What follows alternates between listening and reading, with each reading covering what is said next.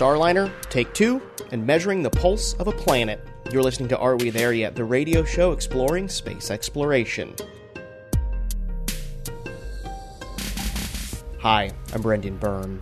Boeing's Starliner is set to launch on an uncrewed mission from Cape Canaveral to the International Space Station later this week on a critical test mission to certify the vehicle to fly astronauts. It's a redo of a previous test attempt in late 2019 that failed to reach the space station. We'll speak with Michelle Parker, Boeing's Space and Launch Chief Engineer, about the mission and what the team learned from the previous attempt. Then, a robot on Mars is measuring the pulse of the planet. NASA's InSight mission is listening to seismic activity, and its findings are shedding some light on what's happening below the surface of Mars. We'll speak with space journalist and We Martians podcast host Jake Robbins about the findings and what's below the rust colored surface of Mars. That's ahead on Are We There Yet? here on WMFE, America's Space Station.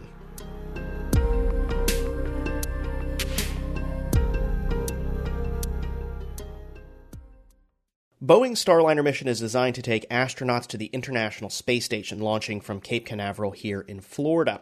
But before it could do that, the Starliner is going on an uncrewed mission first, collecting data from the spacecraft so NASA can certify the vehicle for human spaceflight. The launch Friday is a redo of a previous attempt to dock the Starliner with the station that ended early, due in part to a software issue. To talk more about the mission called OFT 2, we're joined by Michelle Parker, Boeing's Space and Launch Division's Chief Engineer. Michelle, thanks for speaking with us. Thank you for having me. Really excited to be here today. So, Michelle, OFT 2 is a test mission to the ISS and back. Walk me through the goals of this mission. What are you going to be looking for? This is our orbital flight test. So, this is an unmanned uh, flight test of our Starliner vehicle. We're scheduled to launch on Friday, so we're really excited uh, this week as we're leading up to the launch.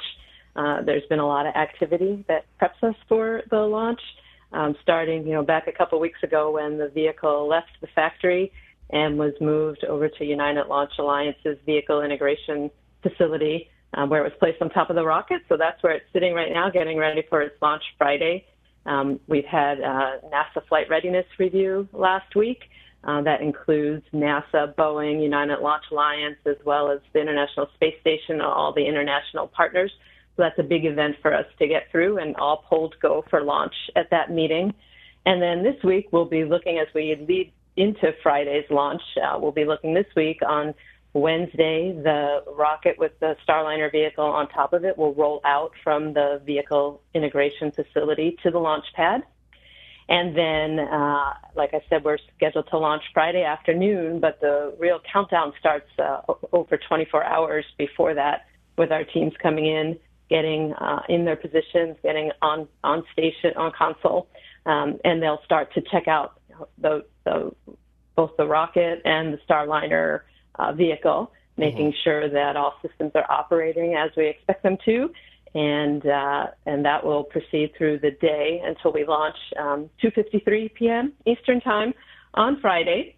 And then once we launch, the the Atlas V rocket will take us up out of the atmosphere. We'll separate from the rocket. Uh, then the Starliner itself uh, does some what we call orbital insertion burns, getting us up to a altitude where we can rendezvous with the International Space Station. Uh, and then about 24 hours after we launch, we will be uh, uh, approaching and docking with the International Space Station. So that'll be very exciting. Mm-hmm. Um, we'll stay there on the International Space Station for a couple days, and then we will depart. We will undock, we'll depart, and then we'll come back in through the atmosphere, uh, which we call reentry, and do the descent, and we will land in New Mexico. So mm-hmm. all phases of that of the mission are, are what we're looking at to demonstrate um, through our orbital flight test, just to demonstrate the, the complete operation of the Starliner vehicle. Mm-hmm. A lot of testing has happened here on the ground, and, and from your your previous um, OFT one uh, mission. Uh, what specifically are you going to be looking for um, for this mission that you'll bring back to NASA and you know present that data to certify the flight for uh, humans. What are some of the high level things you're going to be keeping an eye on? Yeah, so we will look at um, ensuring that the that the Starliner can um, get itself to the rendezvous orbit with the International Space Station. So um, and then again to accomplish the docking and the, the landing. And what we do after the, so we are checking all along the way very systematically as we work our way through the mission. Uh, we have different demonstrations that we need to do. We need to make sure that all of our sensors are working. Um, we need to make sure our communications with the International Space Station are working. Uh, and so the way we do that during the mission is we have different checkpoints, uh, different test demonstrations, um, and then you know different go and no go points um, where we review all of that data real time, make sure that everything's working as we expect it to, and then give the go to proceed on to the next step. Um, and that's essentially how the mission will progress with the demonstrations, review, systematic review of the data, um, and, uh, and a consent to proceed to the next step. Um, once the vehicle comes back to Earth, we will also spend time poring over all of the detailed data that we've uh, gathered during the entire flight test. Um, so we'll look at both the, the data that we've uh, uh, accumulated during all of the operations um, to ensure everything is uh, operated as we expected it to, and we'll also bring the vehicle back from uh, from New Mexico back to the factory here in Florida um, and do a physical inspection, ensure that all of the hardware um, made it you know, safely through the flight. Um, we'll we will um, uh, note any lessons learned, any updates that we need to make, and then we'll prepare for our crewed flight test, which is the second milestone, second test milestone on our path to certification. Um, and that test is that test flight is scheduled um, towards the end of this year, no earlier than the, the, end of this year. But again, we'll be looking at the data from the orbital flight test um, very, very closely, make sure we're ready to go, and we'll let that data guide us towards the crewed flight test mission. Mm-hmm this is a, a, redo of a mission that, that wasn't able to reach the, the space station back in December of 2019. What have you and your team learned from OFT 1 uh, that you've put into this mission? Uh, and, and, are you optimistic um, that this mission will be a success? Yes, I, I think you said it well. It was this is a reflight of our OFT 1 mission from 2019. Um, and we did learn a lot. That was our very first flight of the Starliner vehicle. We did have lessons learned coming out of that flight. Um, and, you know, most notably is, is our, uh, was in the software area. Um, and we have done a lot of work within our software area, not just uh, correcting the um, specific lines of code that gave us an issue, but really looking at the overall um, software testing um, and software review um, uh, an approach to our to our software testing. Um, and so we spent a lot of time again correcting the the code that did give us a problem, but also a lot of time testing, reviewing, doing a detailed review of all the code, not just that which gave us the, the um, a problem, but all of the code to make sure um, we didn't see anything else there. Um, and then, um, you know, most notably, we've uh, we've done a lot of testing on the software um, with probably the, the culmination of all of that software testing being uh, an end-to-end mission simulation uh, that we've completed um, about a month or so ago, where we really ran uh, a full end-to-end five-day mission. You know, starting at our um, day before launch countdown, um, all the way through the launch, the docking, and, and the landing um, continuously. Uh, to ensure that everything was operating as we expected to. And we had done, we had tested all parts of the mission previously, um, but we had done it in phases. So this was, you know, the continuous run of the mission for the five uh, five straight days. And we had, um, you know, not just our teams there in the positions that they will be during launch. Um, we had NASA participation. We had astronaut participation. Um, and we really, you know, it was really exciting. We really ran that like a, a true um, mission rehearsal. Mm-hmm. Um, so that that's probably the most notable um, change that we've or lesson learned that we've had. Um, we also made some updates in the communication system. So on OFT one, um, you know, the, there are times that the spacecraft uh, that needs to be commanded from the ground. And when, what we saw during OFT one was some interference from uh, from the Earth. Actually, if we were pointed towards the Earth, uh, and so we've you know we've added some filtering um, we've we've uh, fine tuned the, the antenna pointing from the vehicle so we can ensure that we get a nice, clean communication signal up to the vehicle. and then we've had some changes uh, that were that were planned and uh, just part of normal course as we head towards our crewed flight test, uh, where we will have astronauts on board. So we've got the addition of a an entry cover that'll protect some of our equipment as we come back in through the atmosphere. And then we've done some updates to displays um, and things inside the capsule, which the astronauts will use for a crewed flight test. So those are some of the normal upgrades that we had planned and just working to get the vehicle, um, you know, closer and closer to the configuration of the crewed flight test. Mm-hmm. And presumably, if all goes well on OFT2, a, a crewed test flight is next, as you mentioned. Uh, will it will it follow the similar schedule? Um, you know, just a week up on station and then back. And and tell me about the crew that's uh, prepping for that mission. Yes, we have uh, the astronauts are already prepping for that mission, and, and like I said, they've been a part of our um, of all of our mission rehearsals. They were a part of our um, our end-to-end mission simulation that we just did. Um, that gives us a lot of confidence for both the OFT mm-hmm. two flight as well as the crewed flight test. Um, they've been with us every step of the way. Um, we also have Chris Ferguson, astronaut Chris Ferguson, who is a part of our Boeing team. Um, he will he will not be on the flight this time, but he is, has been there every step of the way to, to help us with the design and the testing and the and the preparation. Um, the you know the crew that will fly uh, the three astronauts um, they you know they work with us very closely. In fact, they were out on the launch pad um, or out in the vehicle uh, just recently in the capsule, taking a look because um, you know they're getting ready for their flight as well. Mm-hmm. So that's really exciting. Um, the, the mission itself for crewed flight test will be similar to OFT. Uh, the the launch will be similar. The um, the the rendezvous and docking with station will all be um, on the same timeline. Um, the time that we'll spend at station will depend. We can spend from anywhere from a couple days, you know, up to a couple months. Um, so that's you know we'll we'll plan that out as we get closer. It depends on the traffic at the International Space Station um, and uh, you know, and how all of that lays out. Uh, and then, you know, same, we will undock and we'll land again, and then um, just like we did for OFT two, or we will do for OFT two, we'll be taking time to review all of that data that we've gathered, take a look at the hardware on the vehicle, make sure that was all um, uh, safely returned, um, safely made it through the mission, and then um, we will be moving towards our certification and then our regular in-service flights uh, next year to the, to the station. We've been speaking with Michelle Parker. She's the chief engineer of Boeing's Space and Launch Division. Michelle, thank you so much for joining us. Thank you very much. Still to come, measuring the pulse of a planet and uncovering its warm, gooey center. Are we there yet? Is back in a minute.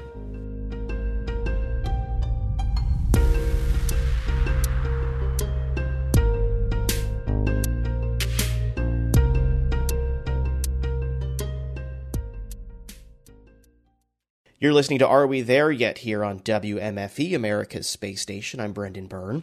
A robot on Mars is measuring the pulse of the planet. NASA's InSight mission is listening to seismic activity, and its findings are shedding some light on what's happening below the surface of Mars. To talk more about the mission and the scientific findings from the data, we're joined by Jake Robbins. He's a space journalist and hosts the podcast We Martians. Jake, welcome back. I'm always excited to be on your show, Brendan.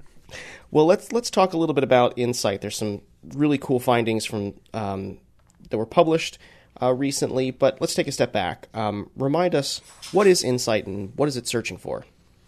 Yeah, so InSight is a lander mission from NASA. It's landed on the surface of Mars. It went back there November 2018, I think was the landing uh, time there. So it's been on the surface for a couple of years now, and the the the purpose of this mission is to try and understand the interior structure of Mars. So we have a lot of missions that look at the surface. There's orbiters that are taking pictures from orbit. You've got rovers that are driving around taking pictures, you know, cracking open rocks and looking inside. But those are all kind of surface missions, and we don't have a lot of data talking about the inside of the planet. How big is the crust? How big is the mantle? How big is the core? Um, you know, what's the density of these things? What's the composition of these things? All these different questions about what's inside this planet. And that's what InSight's designed to do. So it's a little bit different than the other missions. So it's landed on the surface. It has this very, very sensitive, high precision, fancy seismometer instrument that it is placed onto the surface in front of it. It's protecting it with this windshield and this temperature protector, and it's you know trying to make this seismometer as quiet and, and safe as it can be. And it's just been listening for two and a half years for Mars quakes, and it uses that data to try and understand what's happening. So it's kind of a it's an interesting, different kind of mission that I, I'm very excited about, even though it doesn't always make the headlines the way some of the rovers do. So tell me a little bit about what it it, it has heard um, and how scientists are interpreting that data.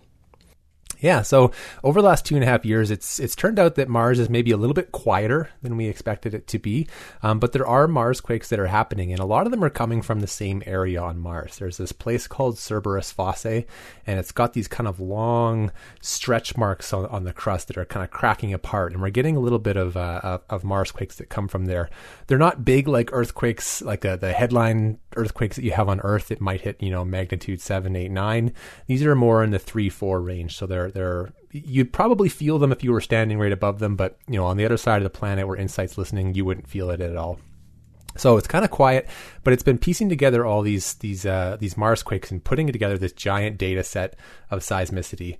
And what you can do with that is when these these Mars quakes happen and the waves propagate through the planet, they're going to bounce off the different layers inside, and you can kind of piece together the timing and where they bounce and how they reach the seismometer to create a model of the inside of the planet. And that's kind of what they've been doing uh, this whole time. And that makes this week so exciting because these these papers are basically the result of the main mission uh, or the main objective this mission was set out to do. So it's it's a super exciting week from a science perspective. So InSight itself is stationary. Its microphone is stationary, right? And it's listening to things happening all across the planet. Is that right? That's that's right. Yeah. So just like on Earth, these Mars quakes they kind of shake on the ground, and then these waves of of seismicity emanate out from there and they cover the whole planet and then they bounce off the other side and then go back again they they hit the core they hit the mantle they bounce up and down so you can kind of the whole planet kind of rings every time this happens it's very, very slight, but that's why you have to have this very fancy seismometer. And, and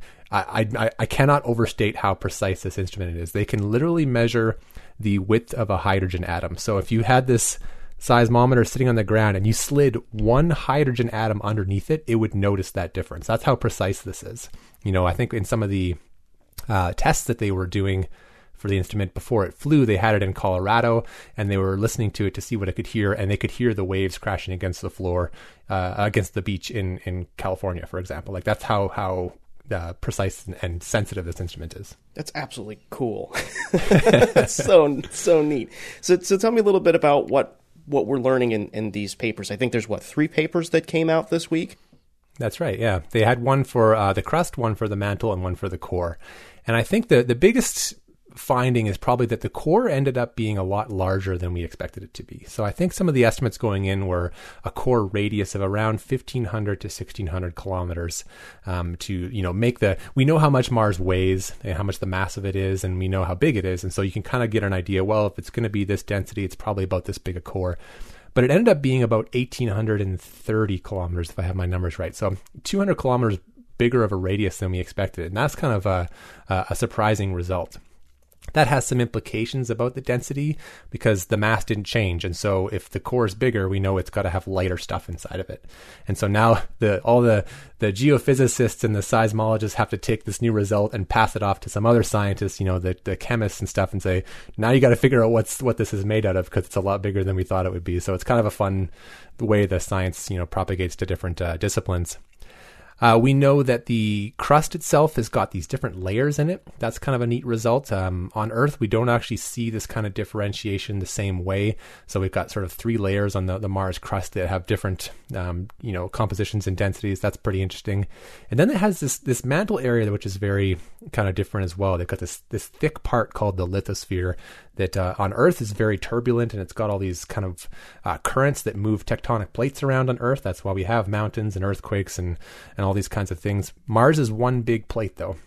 It doesn't have tectonic plates the way Earth is, so it's one giant, you know, crust that goes all the way around and it doesn't move. And this this lithosphere sort of contributes to that. So it's a it's a similar planet in many ways to Earth. It's got the same core mantle crust pattern, but there's a lot of really unique things about Mars that uh, uh, are going to now cascade into a whole bunch of different science questions in the future. Mm-hmm. This may be a, silly question, but if there's no tectonic activity, what is it actually hearing when there's those Mars quakes?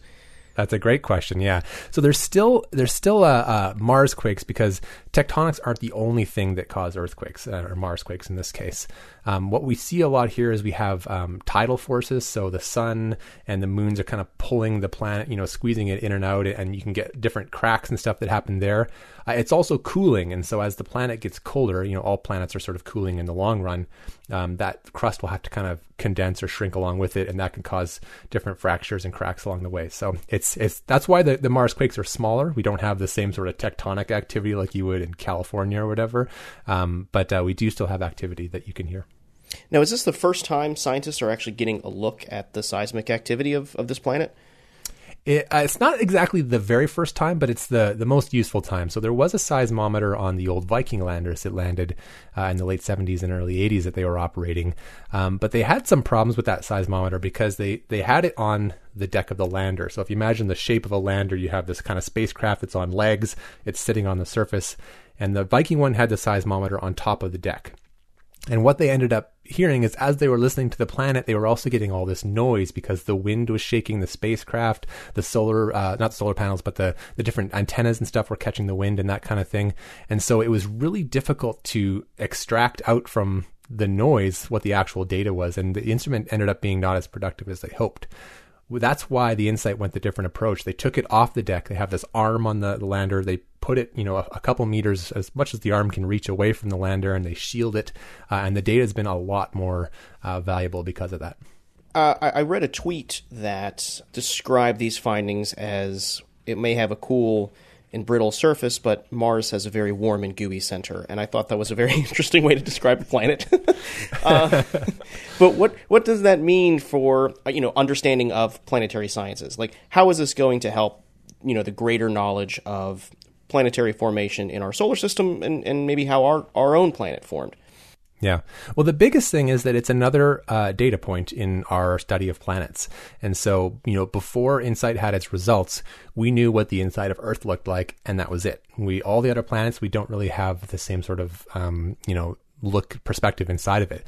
It would be like picking one person off the planet and looking at them and saying this is what all people look like. It's not true. It gives you inf- important information. You know, I know that you have a beard.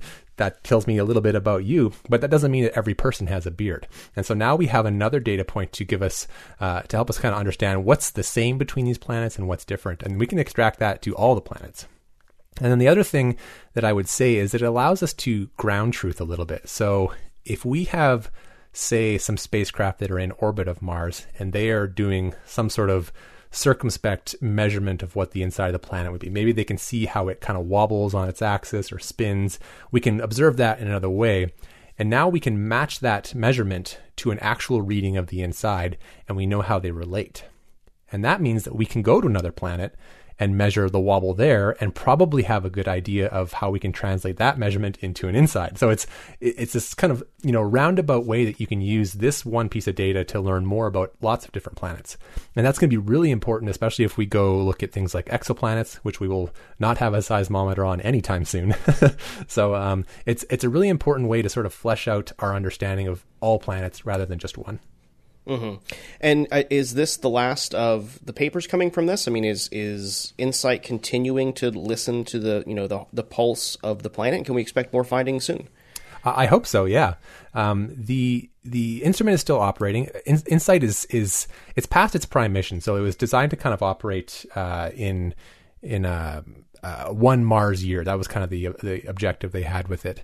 But uh, it's still operating past that, which is great. It is having some trouble with power. There's a lot of dust accumulating on the solar panel, so as it's aging, uh, that power level is kind of going down, and they've had to play with the instruments a little bit to see where they can save power here, save power there. They're trying some wacky stuff where they're clearing dust off the panels by dumping dirt on it with a little scoop, which is a lot of fun to watch uh, as the images come down but it is still operating today and they hope that they'll be able to go through the rest of this year and maybe into next year. And that's really important because it's adding to that data set so the data is going to get more robust. You'll be able to do more with it be more confident with it. But this is also a really important time because this is sort of the you're going into a quieter period on mars where there's less wind um, and it's it's you can have less interference with the data. So um, you're going to have better quality data, I guess, in this this one time period. And then I've just in, in, any kind of seismological perspective, you're always kind of just waiting for the big one. They haven't had a big Mars quake uh, in the the two years that they've been operating yet, but maybe that'll happen this year, and then you know we'll still be on to hear it, which is great. Mm-hmm.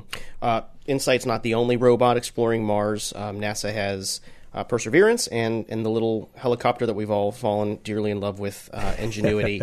Uh, Jake, I, am wondering if you could quickly give us an update on uh, what's happening with those missions.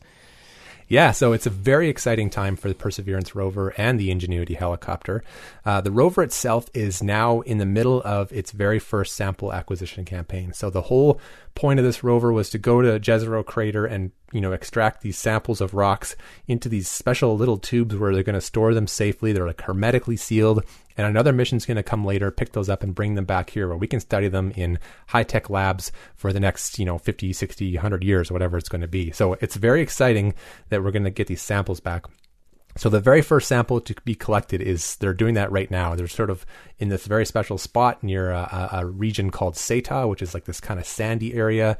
They're going to get some rocks right right up against the edge of it there, and then Ingenuity is uh, still flying strong. So this mission has sort of surprised us. Uh, it was supposed to do kind of a, a very short um, you know, four week period, like a 30 day period where it was going to be doing some test demonstrations just to see if the helicopter worked.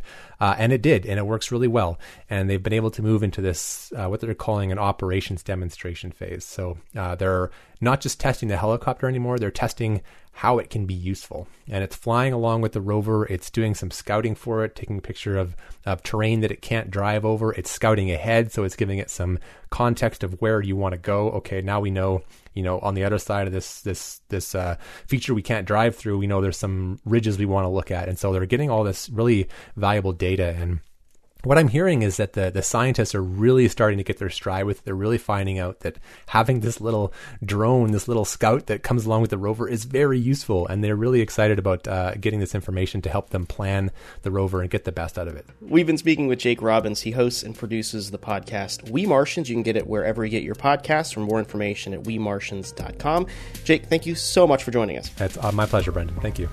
Well, it's going to do it for this week's show. If you're not already, be sure to subscribe to the show's podcast feed and never miss an episode. You can do that on NPR One, iTunes, Spotify, or wherever you get your podcasts. For more space news, including our coverage of the Starliner launch, be sure to visit our website, wmfe.org/space. Are We There Yet is a production of WMFE, America's Space Station. Editorial guidance this week from Matthew Peddie and Latoya Dennis. Latoya, welcome. Our intern is Randy Vuxta. Support for Are We There Yet comes from our listeners. Until next week, I'm Brendan Byrne. Thanks for listening.